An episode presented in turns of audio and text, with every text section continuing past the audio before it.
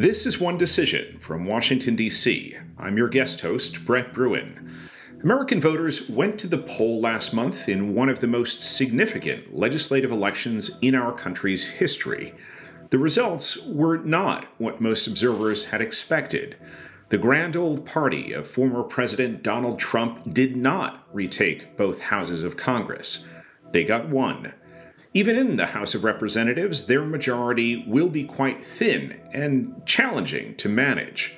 Across state level races, Republicans lost governors and Secretary of State races that they were expected to pick up. Many of those pushing the election denialism propaganda and conspiracy theories of the Make America Great movement went down to defeat.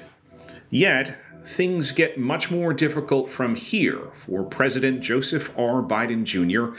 and his Democratic colleagues on Capitol Hill. They are facing two years of intensive investigations into everything from the chaotic withdrawal from Kabul to personal business dealings of the commander in chief's own son, Hunter Biden. Joining us on this special bonus edition is the former White House Director of Communications for President Trump and current co host of the popular American daytime show on ABC, The View, Alyssa Farah Griffin.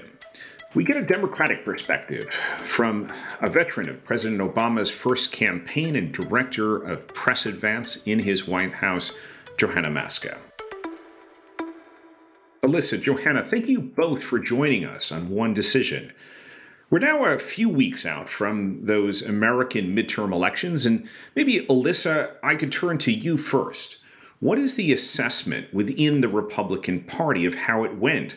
I know it's hard to speak of either party in monolithic terms, but you certainly had some time to take stock of what took place. What are your main takeaways?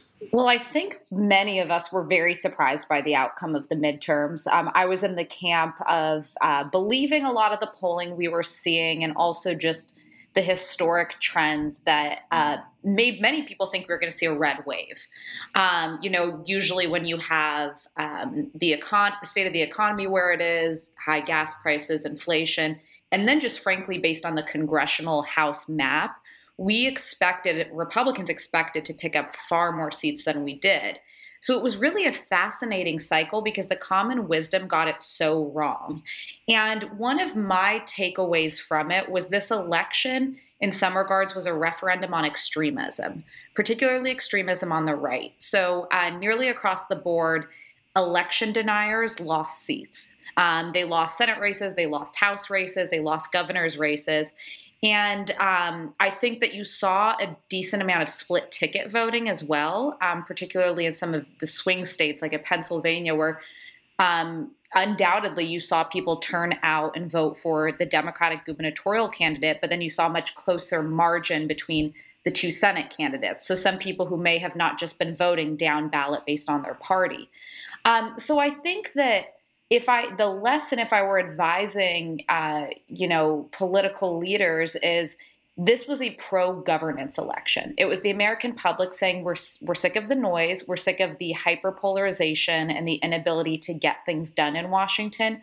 We want to send adults to run things. Um, now that doesn't mean that the makeup looks like a bunch of adults. We've still got some very fringe characters on the right, um, but it's a very, very slim majority that Kevin McCarthy or whoever the presumptive speaker will be is going to be dealing with. So, if I could follow up on that, and if indeed this was an election that rejected extremism, what are the signs that you are seeing within the Republican Party of concrete steps uh, that are encouraging, that perhaps they are distancing themselves from some of the more extreme elements of Trumpism? Well, my fear is this. Um, I, w- I guess I should say I wish I was seeing more evidence that my party learned the lesson from this election. Um, so the RNC is currently doing a, a post mortem, um, looking at you know what went wrong, why we didn't get the gains we were expected to get. But a lot of the folks that they have advising it, um, they have Blake Masters advising it. They have Kellyanne Conway advising it. And, you know, um, no disrespect to either parties, but Blake Masters lost by 11 points. Kellyanne Conway is very much from the, the Trump wing of the party, which I think in many ways this was a bit of a referendum on. Um, so I, I, worry that they're not bringing in new blood, uh, more you know generational representation. I mean, we saw young voters go for Democrats in a huge way, um, and they're not. We're not waking up and facing like, why are people just not wanting to vote for our party? What is it about the brand that has been damaged so much that people are holding their breath and at times, frankly, voting against their own uh, their own interests? Because a lot of the polling that we saw in exit polling was people trusted the Republicans more on the economy and were worried about the state of the economy, but then still went for Democrats because they were clearly more worried about something like the extremism, the election denying, and the chipping away at democracy. So, turning to you, Johanna, uh, who spent time both on the campaign trail with candidate Obama and later President Obama, what are your takeaways from this election? Both, if I could, on the Democratic side, but also, do you agree with Alyssa? So, first and foremost, Alyssa, I'm so thrilled to be talking with you about this because I think both of us come from, we've worked in White Houses, we want a new generation of leadership. I thought that it was very reassuring on election night that character mattered. Um, we all knew that based on the 2020 census, which was conducted during a pandemic and um, changed the map pretty substantially in terms of representation, that the Democrats were going to have a really hard time holding the House. And so the Democrats did end up losing the House to the Republicans. So to some degree, they, the voters now have a check and balance on power.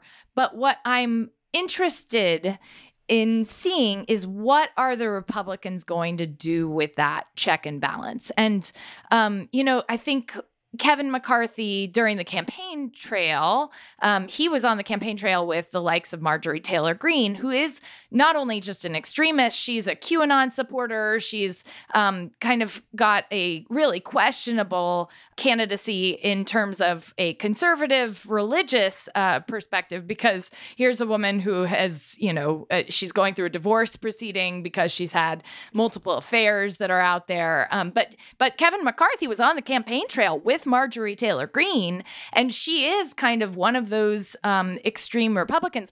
I haven't seen the Republicans distance themselves in terms of House leadership. So, what I'm trying to figure out in terms of the Republicans taking on the House, I am thrilled in terms of the Democrats. The Democrats are actually changing our leadership pretty substantially. I mean, Nancy Pelosi has been our leader for a very long time.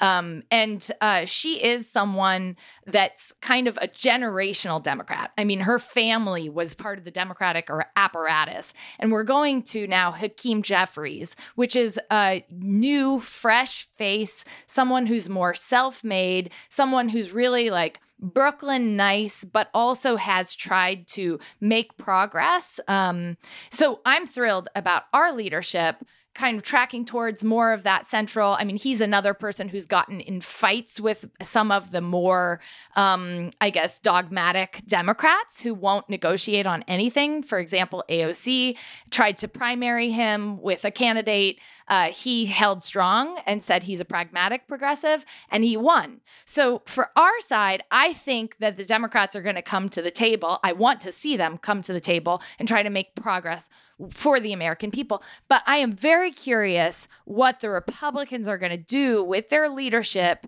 in the House to come to the table and try to, you know, see what they can do given this election said govern, don't do all of these, you know, crazy things, just govern.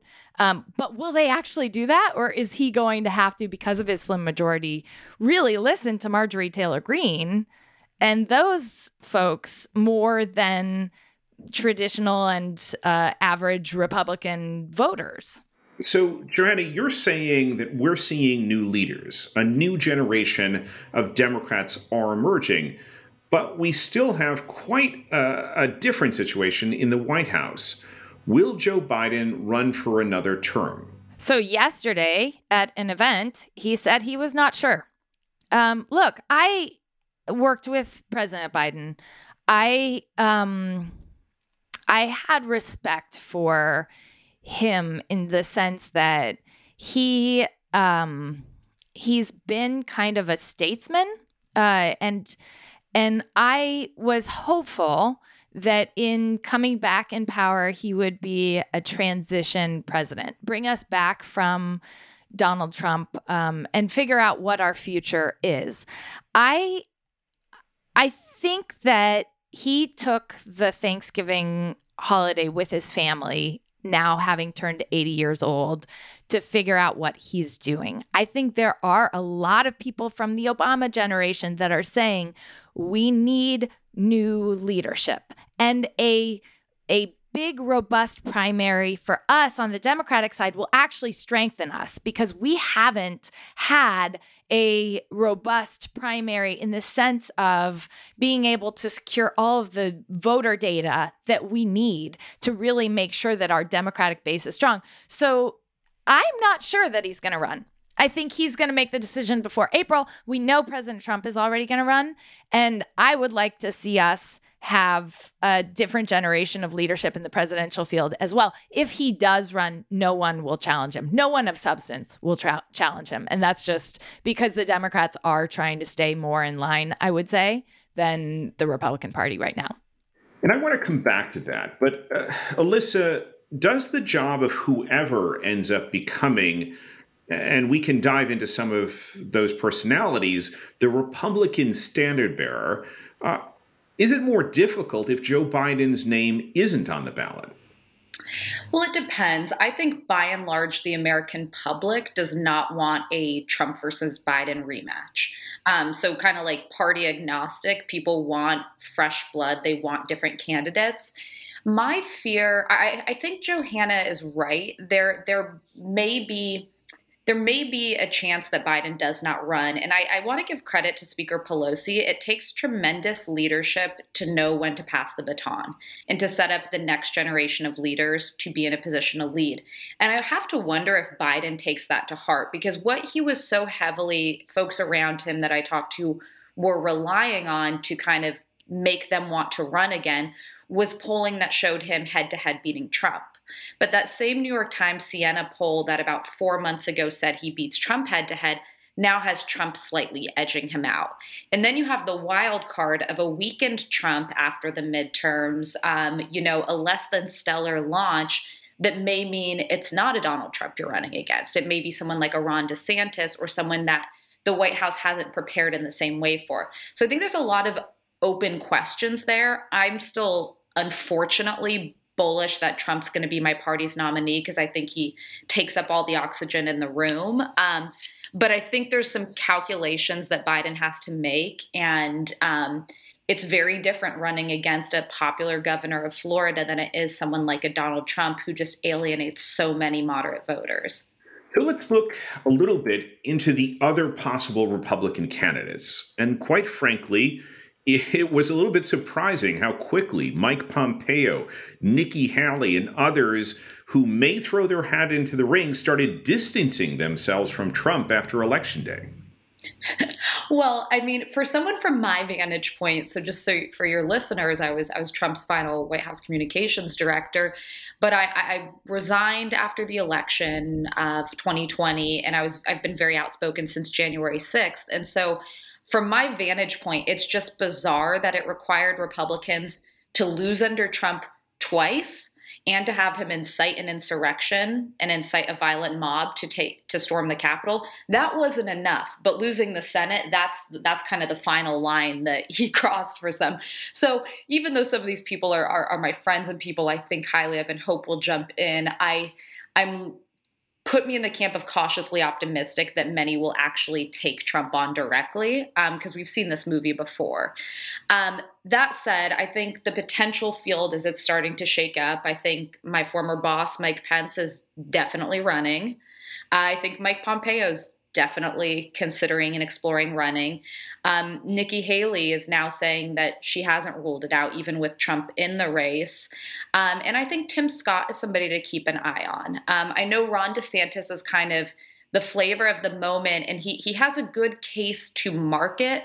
But the the caution I give with DeSantis is, I say good case in that Florida was the only state that had a good day for Republicans on the midterms. They got, you know, record Hispanic turnout. He did well in Miami Dade, a traditionally, you know, blue uh, county. There's, um, he's not stress tested for a national stage in the way that I think people um, think that he is. Uh, I knew DeSantis a bit when he was in the House. He lacks kind of like the retail politics style that some of these other characters actually are much stronger at. Um, and I think Tim Scott is someone to keep an eye on.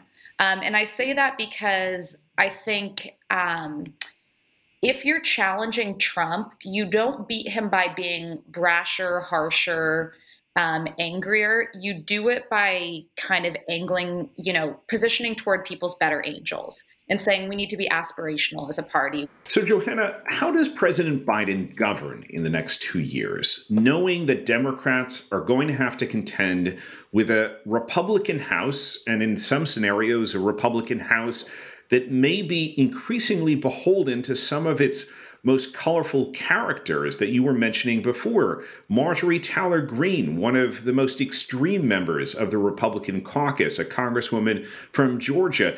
Is it even possible for him to get legislation through? And obviously, he's also going to be facing a whole slew of investigations.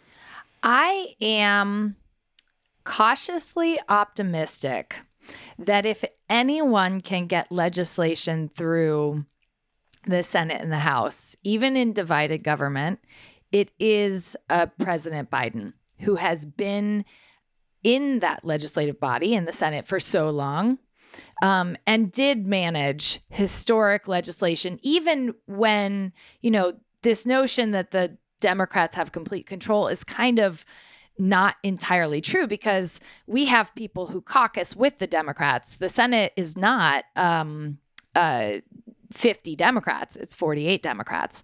Um, so, you know, I am cautiously optimistic that just because one party controls the House, it doesn't mean that we can't do, do anything. I'd like to see government work. Now, uh, when President Obama, when we were in office and a Republican House uh, came in, um, I remember, Alyssa, we thought we could get them to compromise with us if we opened up to the press one of our, uh, you know, Republican House meetings that we were going to go meet with the Republican caucus and we're going to open it up and we're going to say, you know, you guys won't negotiate with us on anything. And shockingly, we did not get anyone to the table. I really hope that they use better tactics um, and uh, you know do more of the traditional ho- horse trading um, that they need to do to get certain Republicans to come to the table on certain issues. I also, you know, I think it's uh, indicative that uh, President Biden has already opened up the White House to have the leaders come to the table.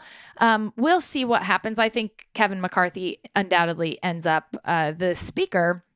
But I'm curious, Alyssa, you know, Nancy Pelosi used that speakership to go to Taiwan. She used that speakership to show America's leadership on the global stage. Um, the Republicans, uh, what will they do with that speakership? Because you do have the ability to take codels, you have the ability to really set policies uh, in a different way. And so I think the Republicans are going to want to stand up the differences that the Republicans have from the Democrats, and especially on things like the Middle East? That's a great question. I wanted to kind of just broadening it out real quick on the House Republican dynamics because they're they're kind of fascinating right now. So obviously Kevin McCarthy won the closed door conference uh, vote to be Speaker, but he does not currently have 218 votes on the House floor. He's got four, you know, I would call them the rightmost flank members holding out saying they won't support him.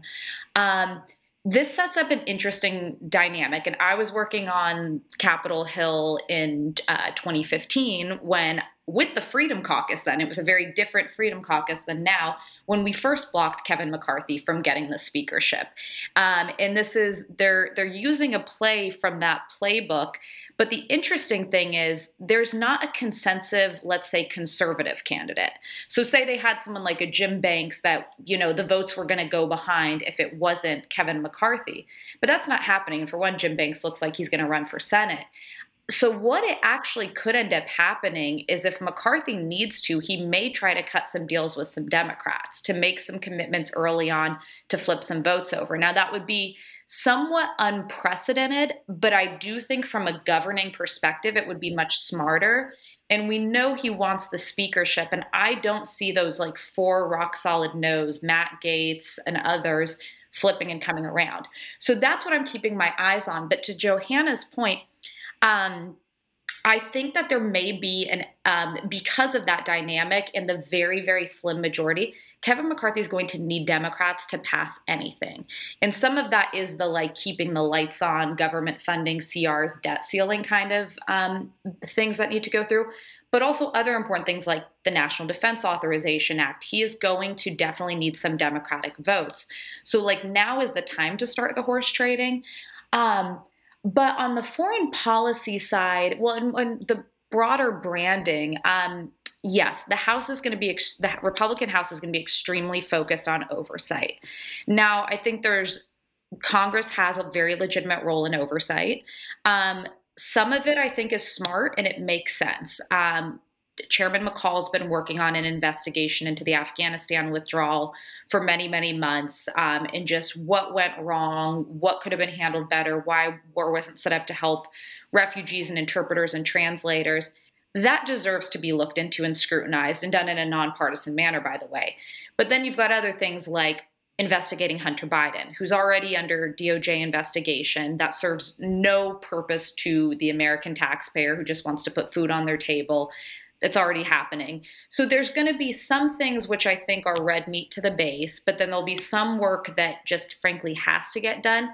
One thing I'm very happy about with the results is I think because it wasn't some Republican sweep of the far right MTG, Marjorie Taylor Greene types, I think that Ukraine, like aid to Ukraine, is going to be less of a challenge than I'd originally anticipated because it will get bipartisan support. So, Johanna, uh, speaking of foreign policy implications, the fact that the Democrats did hold on to the Senate is actually quite important. From an international standpoint, it means that they're going to be able to continue to deploy ambassadors, to approve treaties, and also can issue things such as a, a sense of the Senate, uh, non binding resolutions that, in moments of foreign crisis, can be quite valuable for expressing a, a strong point of view. So, what does it look like in terms of a foreign policy agenda for President Biden? holding on to the Senate now with Majority Leader Chuck Schumer of New York returning to his post. So I think that we have to be cautious again because the Senate, we do have uh, power. Um, but even this last Senate has not approved every nomination that President Biden has made for ambassador. For example, Eric Garcetti, who's the mayor of Los Angeles, wanted to be ambassador to India, is still um, supposedly hanging on to that hope uh, and couldn't get through the Senate. Um, I don't think he's going to get through the Senate with potentially just one more Democrat. He's likely going to have to be withdrawn, and they're going to have to put forth a candidate that can get Republican votes or at least get all of the Democrats' votes or the two people who caucus with us. So, yes, uh, holding the Senate is enormous also for the Supreme Court.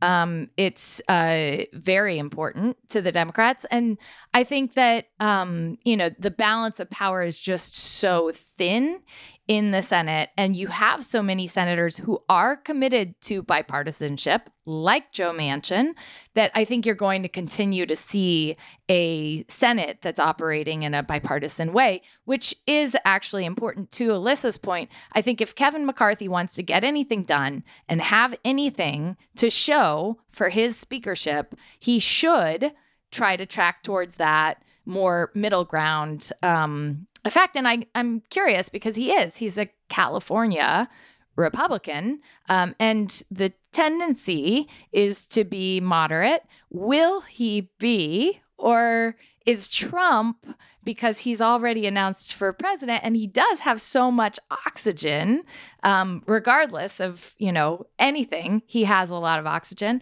Will that end up um, actually derailing any potential he has to be more moderate? So, before I get to predictions for 2024, I'd like to come back to what Johanna was just saying because, well, President Trump did announce his candidacy, as you alluded to, and it didn't go quite as well as some of his supporters had hoped. And we have seen the emergence of these strong potential challengers.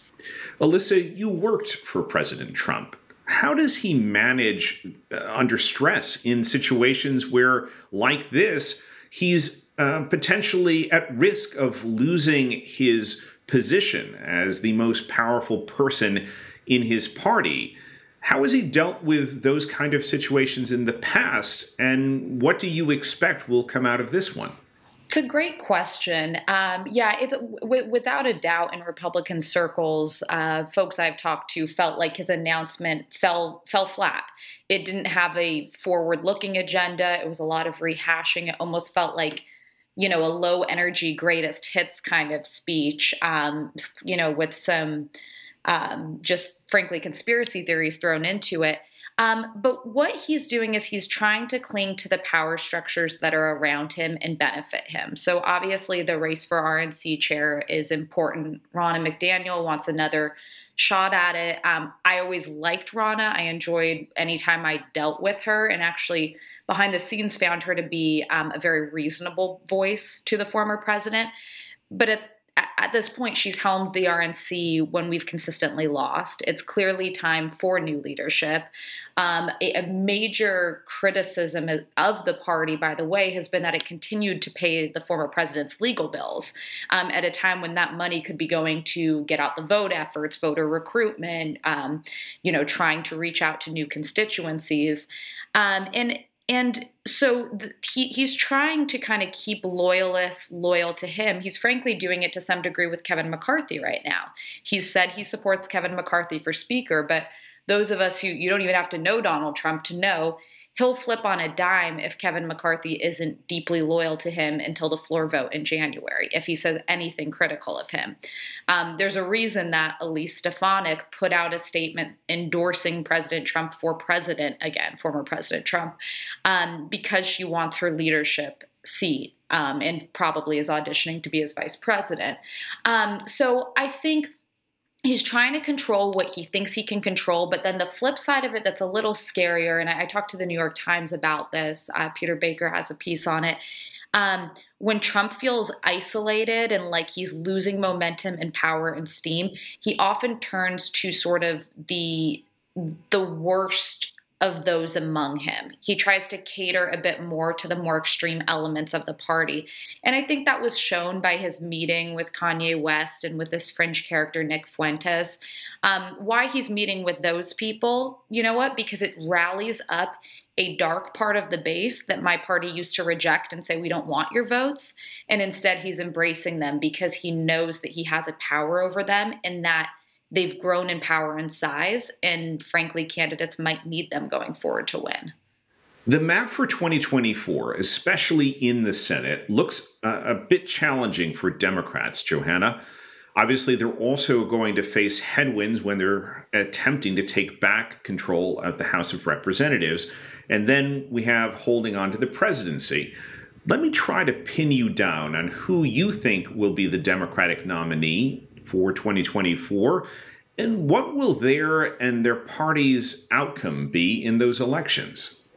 If President Biden does not run again, I think like I said, you're going to see a very healthy and robust field of Democrats get in. Obviously, Vice President Harris will get in, but she will not have the same Al Gore type effect. Um, I think there are plenty of Democrats, including uh, one of her former colleagues, uh, Democratic Governor Gavin Newsom of California, who would jump in to challenge her. I think you're going to see other people, um, kind of of the Obama generation, like Ro Khanna, who's been a House member who um, represents a tech district, but has also written about regulating tech.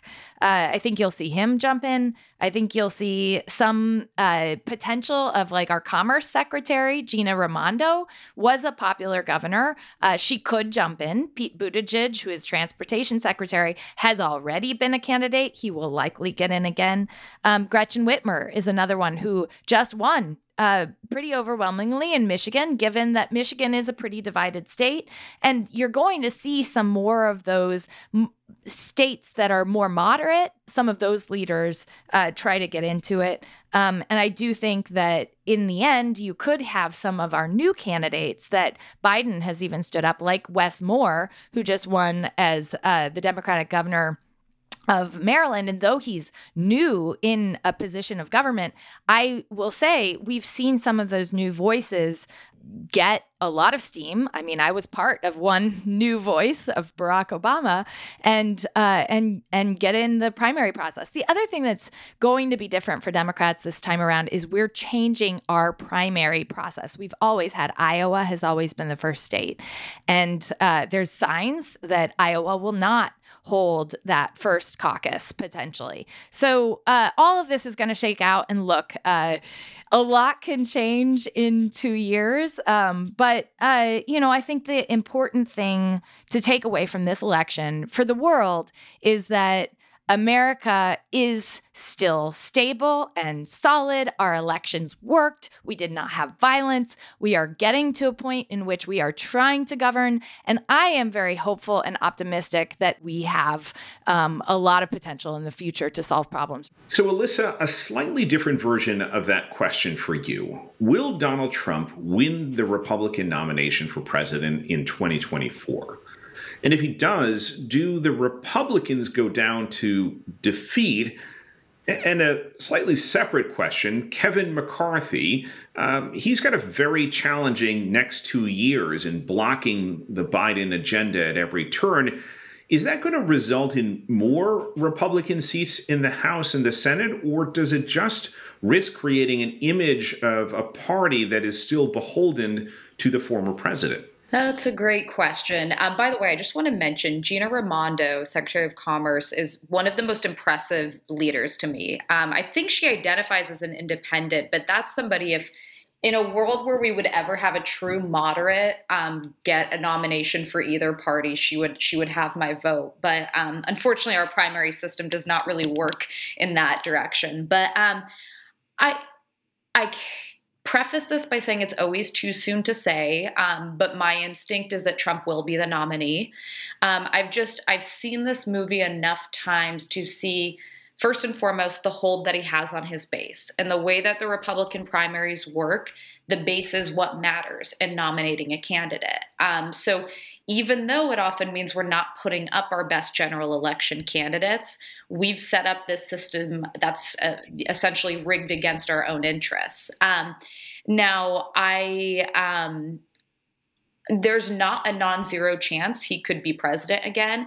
I think that he's alienated so many people, um, and I think he's significantly less um, strong than he was before January 6th, before these most recent midterms. So I don't see like a likely scenario in which he could win, but I think that um, it's it's going to take an act of God and some kind of a miracle to have a Republican um, beat him out in a primary. Um, just just candidly, um, but but to Johanna's point, because I want to be hopeful, and I actually am.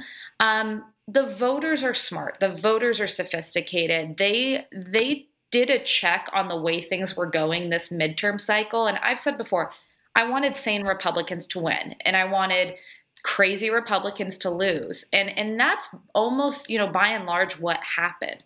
The voters see what's happening and they don't they don't want the noise. They don't want the embarrassment. They don't want to you know have the US's standing around the globe be diminished because we're so divisive and torn within ourselves.